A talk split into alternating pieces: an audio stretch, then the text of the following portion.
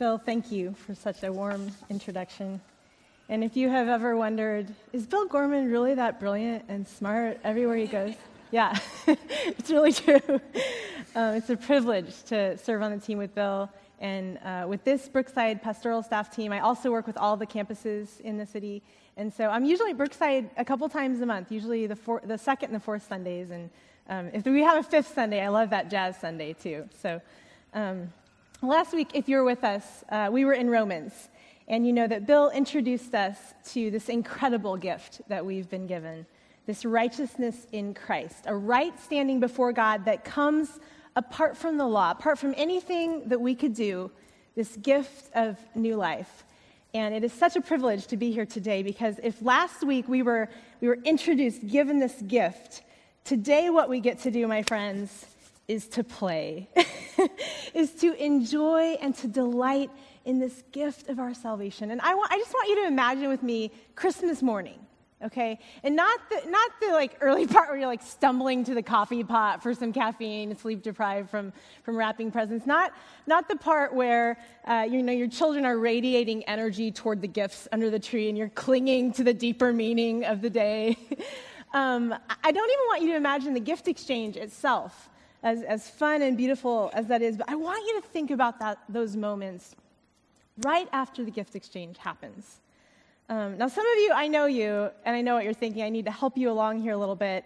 Uh, you're having trouble getting to this moment because you're thinking about the 700 piece Playmobil set that needs like put together. Um, that's not the part I, I, want you to focus on. In fact, let this be a courtesy reminder uh, Christmas gifts should never be assembled on Christmas Day. Is that really clear, right? I actually I read an article recently that um, one of the most difficult gifts is getting Barbie in her happy family home with 75 like teeny tiny decal stickers. You can just imagine the nightmare of putting that thing together.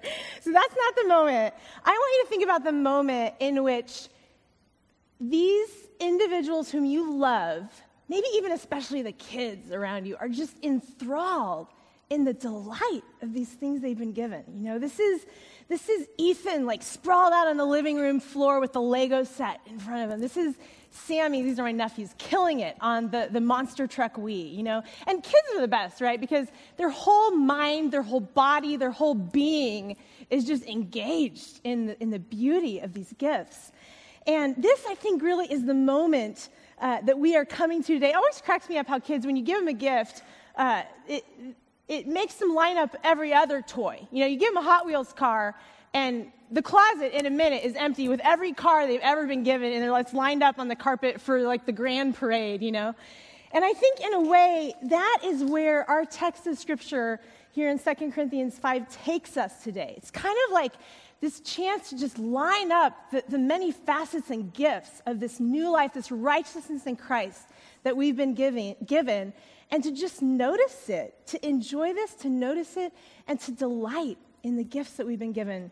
I think there are really three things that the text points to today, and these are the things I want to cover that we rejoice in our salvation, in the fullness of delight, because we've been desperate for new life the first thing this text shows that we have been desperate for new life. Second thing is that this new life changes everything. When we get the gift of this new life, everything is different. And the third thing is that this gift of new life makes us partners with a God who is changing everything. So that's where we're going today. If you would, just bow with me in a word of prayer as we come before this God. Heavenly Father, we stand before you based on the righteousness of Jesus. And um, we come in this moment asking that you would help us to enter in, to, to notice these gifts. Lord, we know that this gift of new life in Jesus is so miraculous that it's not something that we that we conjure up on our own. This is a gift that you give and that you secure, as John said, the guarantee of your Holy Spirit comes and, and quickens this gift, it enlivens us to this gift. And Lord, we ask that you would do that for us this morning. We pray in Jesus' name and for your glory. Amen. Uh, well, have you ever really received a gift that you did not even just want, but you actually needed the gift? Uh, I'm talking here about kind of big, big kid gifts. You know, these are the gifts that uh, cannot be, probably can't be bought. uh, and a lot of times, these are the kinds of gifts that you don't even know how profound they are as you're receiving them. You know, sometimes it's a conversation that you remember years later and you realize, wow, what a gift that was. Um, sometimes it's, it's just a special moment that you shared. Maybe it's a person or uh, some kind of circumstance that gave to you or gave back to you a part of yourself, part of who you are. These are the gifts that are the deepest graces in our life. You know, they bring healing, they bring provision, they bring redemption. As I was thinking about uh, times in my life when, when those kinds of gifts had been on tap, been on view for me, I was reminded of an episode that happened about a year ago um, some of you might remember these little wristbands. You know, if you can see it here, these little wristbands that we passed out here at the church. We passed these out about a year ago. If you weren't with us, it was just to launch off our, our next ministry year and to kind of be a tangible reminder of the values we hold to, the priorities in, in our congregation. And the fact is, I wasn't a fan of the wristband. I, I hadn't been part of the decision. I showed up one Sunday morning, got a wristband alongside of all of you, and I, I didn't love it. Now, uh, before we go any further with my story, I want to just say two things quickly. One, I want, I want you to know that I received permission to tell this story. uh, lest, you know, some of you are squirming as I continue, it might become important, just that you know that.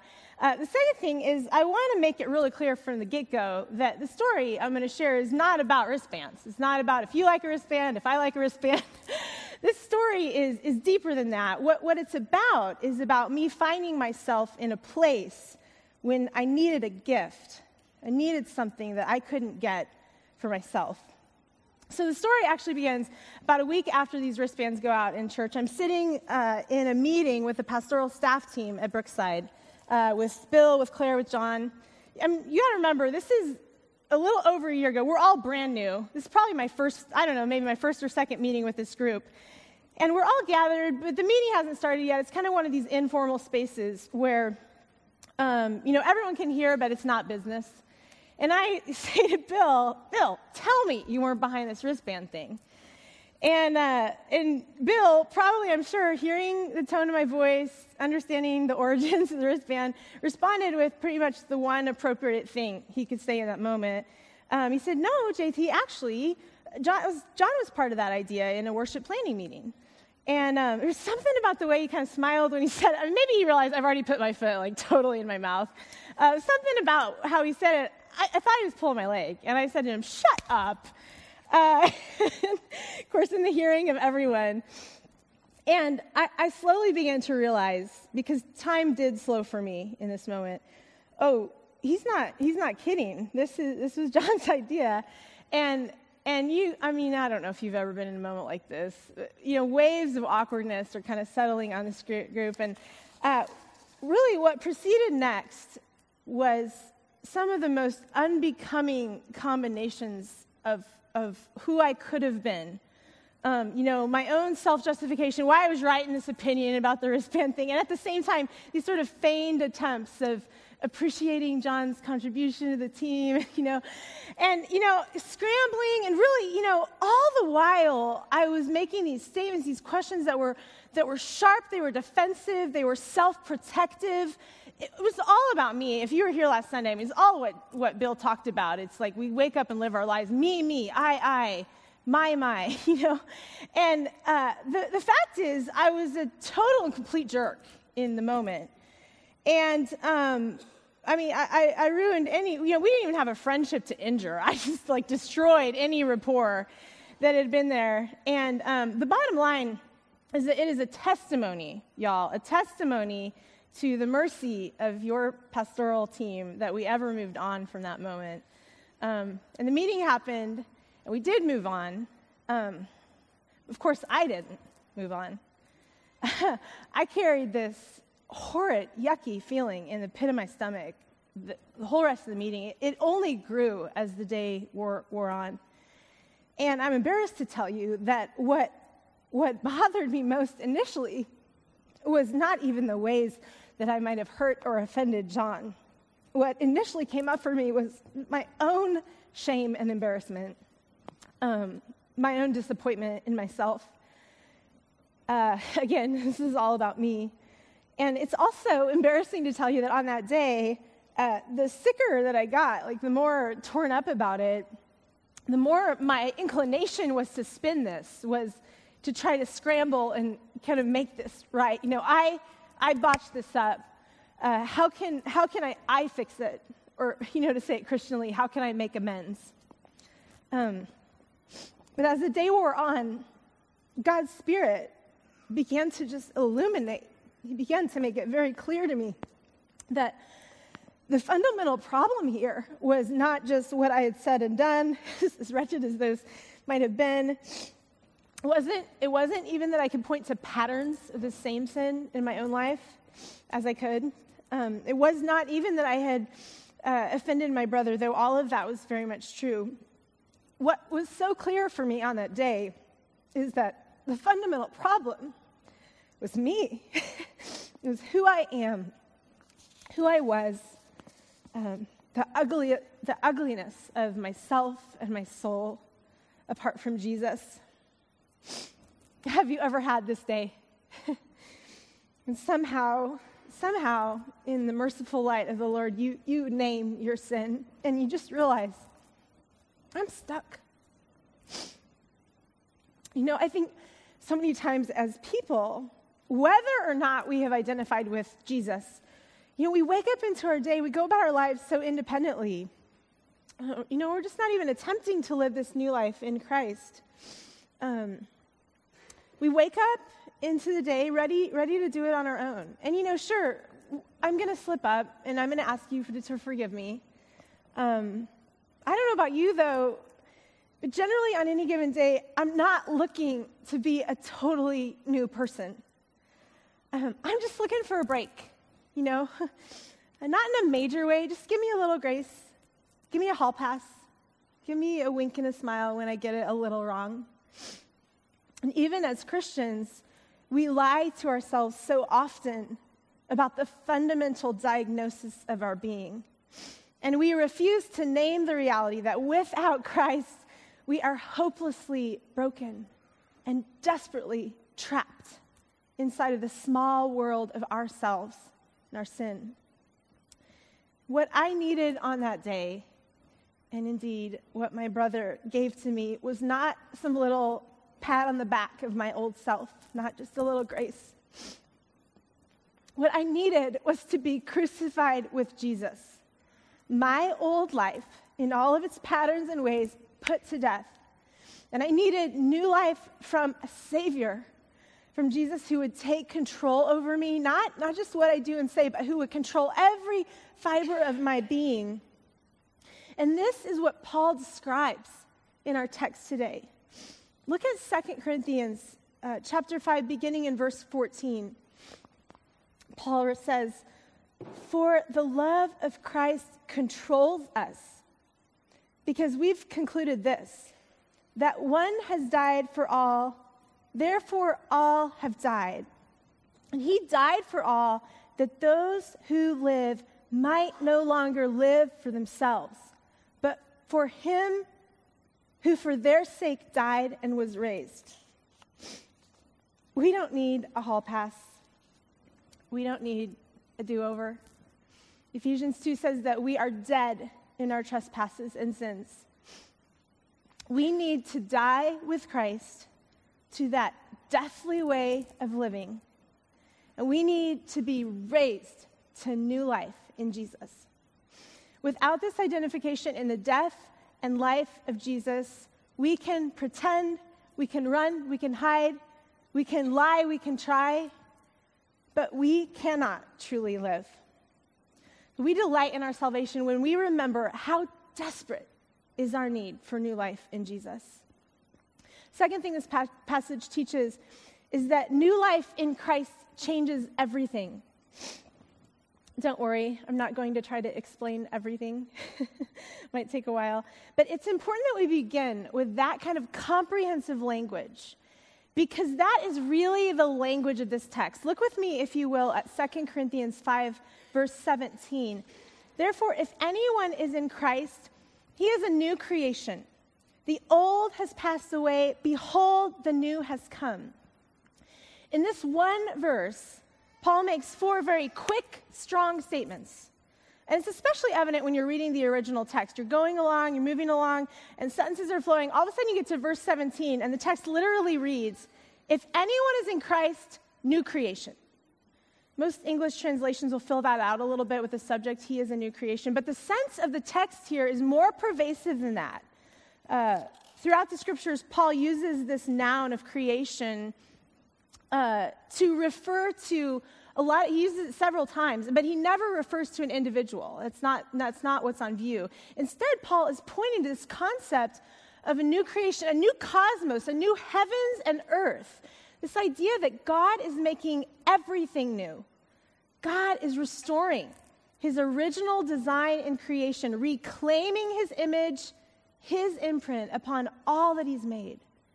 New creation, new paradigm. New story being told. And yet we can't get away from our part in this. If anyone is in Christ, that's personal. That's you. That's me with our old lives being made new. There's a lady in my neighborhood, she's become a friend, Allison. She calls herself the dumpster diva. She's been on Nate Berkus. If you don't know who that is, don't, it's not a big deal. Don't worry about it. Um, Allison literally scours trash cans to find old furniture and scraps that she can remake. Uh, I did press her on the dumpster part, and she acknowledged that she more often goes curbside, though she had a story or two about the trash can. Um, but you know, this, I think, is such a picture of our story. We have been in the dumpster, um, empty on the trash heap. Our previous owner's sin, after he's taken everything from us, he leaves us discarded and alone. That's who I was. But Jesus makes us new. And he doesn't just dive into the dumpster and pull us out and, and fill his shop with a bunch of old crusty, nasty furniture. He doesn't pretend that we're new or call us new or love us so much that it's as if we're new. This is, this is the miracle of salvation, is that he makes us brand new. What sin has discarded, Jesus claims and Paul himself seems pretty blown away by this. Behold, he says, the new has come. Behold, this is the language used by the prophets when they've got some big announcement to make. In Christ, God is making a new creation. He's writing a whole new story, and he's starting with us. We rejoice in our salvation because we've been desperate for new life. Because new life changes everything. And last thing, because new life makes us partners with a God who's changing everything. Um, friends, this is the part for me that is mind blowing. This is where our Christmas video goes viral. I feel like you can actually even see this in Paul's language. If you look at verse 13, he, he's kind of hinted this. If we are out of our mind, as some say, it is for God. If we are in our right mind, it is for you. Look, friends, we are living for God and for you. That's it. This is it. For God, for you. This all probably seems just a little bit crazy, this new life, this new reality. Um, but it's not crazy in some weird evangelical subculture way, right? we all know that crazy. It's not the crazy. The crazy here is crazy because we're different, um, because God has made us new, and because because of that, we see the world in different ways. And that's going to be a little strange. And here's the really crazy part is that God not only invites us into that new reality, but he invites us to call others into that new reality. Look at 2 Corinthians uh, 5, verses 18 and 19. Paul says, All this is from God who reconciled us to himself through Christ and gave us the ministry of reconciliation. That God was reconciling the world to himself in Christ, not counting people's sins against them. This is the good news that we've been given to share. Good news. And as we've heard before, it's not good advice, it's not good techniques or tips or even a good enough kind of pat on the back. It's news. It's, it's something we don't expect, it's something no one expects. But it matters. It affects us, it changes things. That's the sense. Notice how explicit Paul is in verses 19 through 20 about this ministry of reconciliation. And God has committed to us the message of reconciliation, We are therefore Christ's ambassadors, as though God were making his appeal through us. We implore you on Christ's behalf be reconciled to God. Y'all, that's evangelism. but get this it is not removed from this larger story, it is given into this community of lives made new. God's design for evangelism was never for it to happen apart from this larger proof of a community that's, that's been transformed, that's being transformed. That's the point, really, of this passage. You know, I mean, the Corinthian congregation was a mess. I mean, they had been a community plagued by gossip, by broken relationships, all kinds of wristband moments, my friends, full of prideful people who regularly wounded others. Even, I mean, I don't know if you realize this, this letter that Paul is writing is actually an attempt to repair re- relations. They had attacked Paul after he'd given his lives for them. It's into this community that Paul writes to them and casts the vision and says, Friends, we all are Christ's ambassadors. He might have said, sinful, broken church.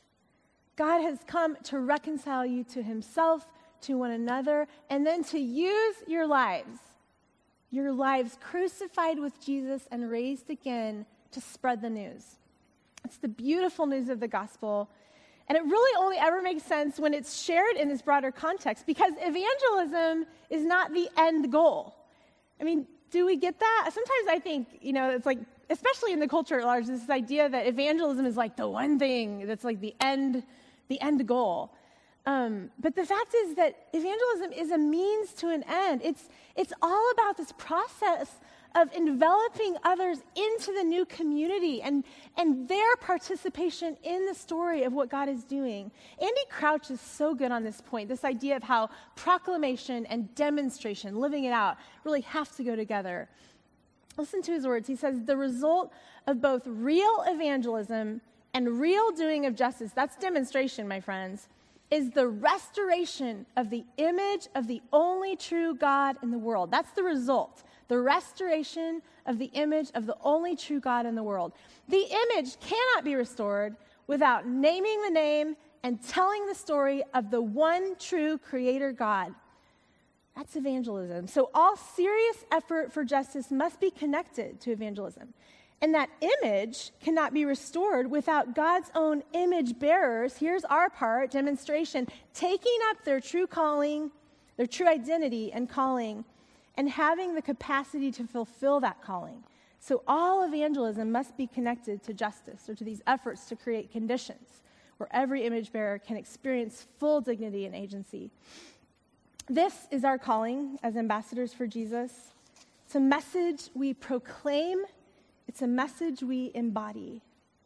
But the world is not going to receive this message. Either the words or the sense of it, if our new community looks just like their neighborhood association, their PTA, their girls' night out, um, there must be something different, right? There must be something different that marks our community. This is one of the reasons why I'm so encouraged by the partnerships that our congregation has with many different communities in our city.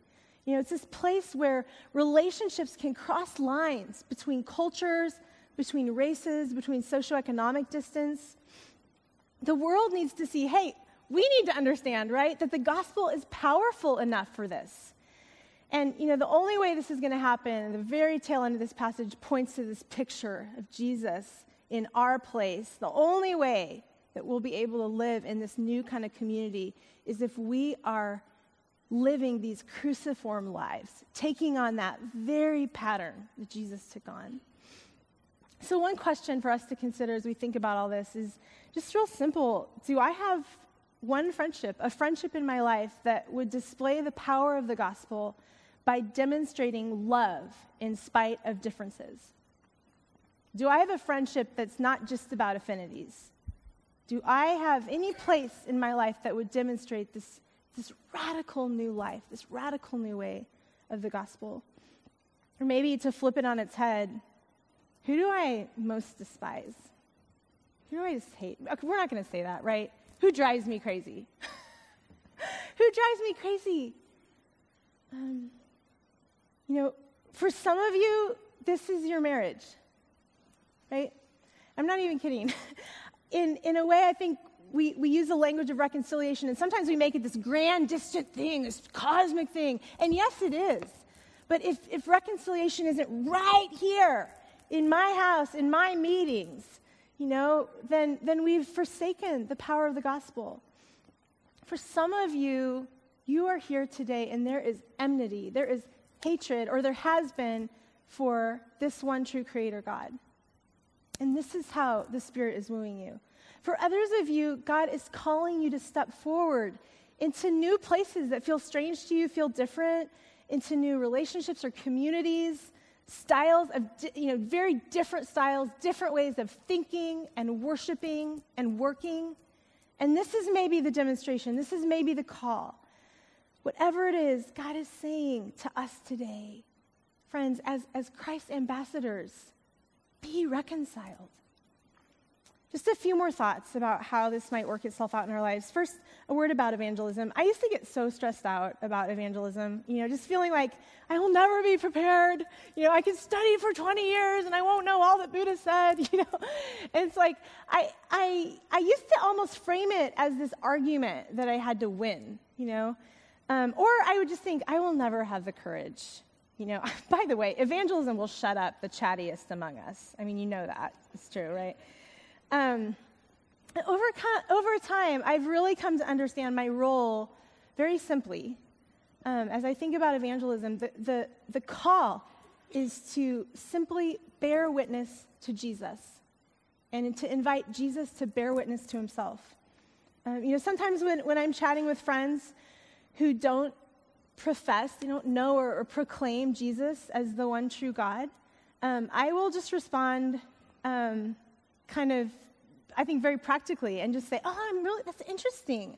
I wonder what Jesus would say or think about that.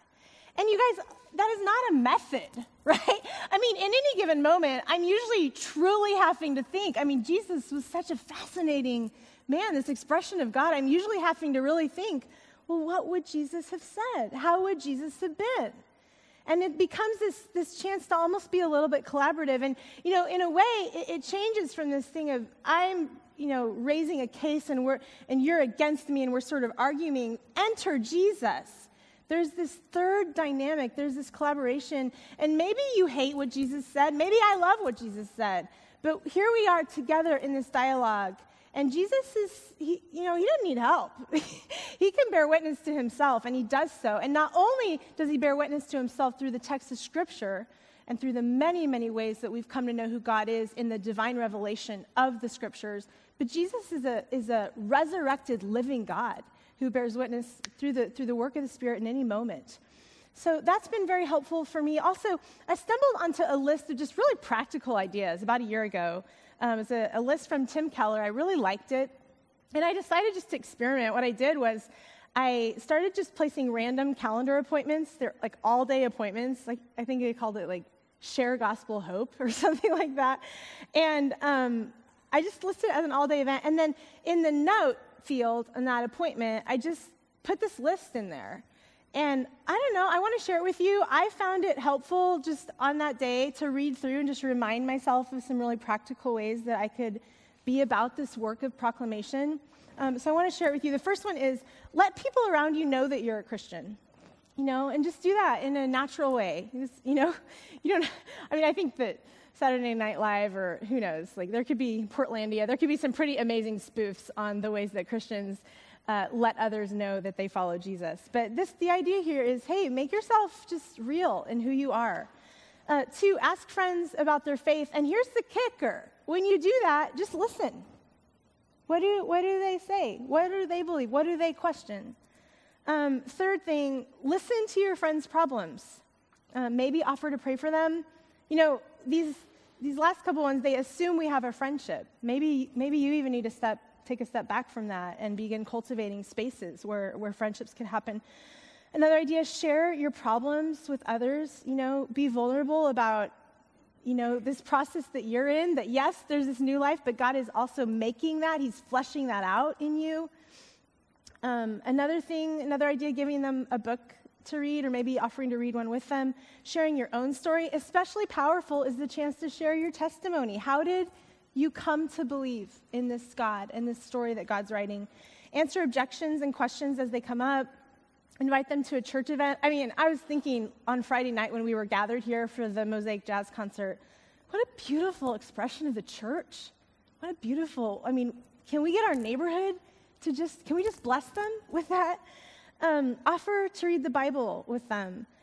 Um, or take them to a course that is actually exploring Christianity. So, just a few practical ideas.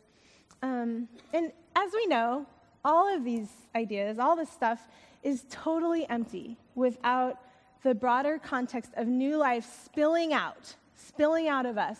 And then also our own involvement with a new community. I mean, to live this out really there is, there's no way to do this apart from a broader congregation. And so I think one of the most fundamental ways that we embody this message is by gathering together on Sunday morning every week for two hours of worship. And we set apart, think about that, we set apart a couple of hours from our lives when we honor Christ as the giver of our new life and the maker, the waymaker in this new community. We give to God time and we give to God attention. And I don't know, if you stop to think about it, I was reflecting, I think that may be one of the most radical testimonies that we could offer to our time pressed, multitasking world. It's a powerful testimony. And as we come together, one of the things that we do, and especially we like to do it here on a weekly basis, is to gather around the Lord's table. And by the way, when we do this, we participate with millions of other new communities across the globe and across our city. It's a beautiful testimony in and of itself. What Scripture tells us, though, is that every time we gather together around the Lord's table, we proclaim the Lord's death until he comes again. Did you catch that? When we gather together to embody, to demonstrate this sacrament, we proclaim a message. And it's the story that Jesus died and implicit was raised to, to new life and is coming again. So we know the Lord's Supper as a sacrament. You, you, may know that sacrament literally means sign. It's this picture, this demonstration. And Scripture tells us, Scripture tells us that that sign is also a proclamation. And so as we gather together today to embody and proclaim this message, I just, I just want to encourage you to delight, to enjoy this gift we've been given of a God who has brought new life to us when we were desperate for it. Um, delighting in awareness of how this new life doesn't just change us, but it changes everything. And not only that, it invites us into a partnership with a God who's changing everything.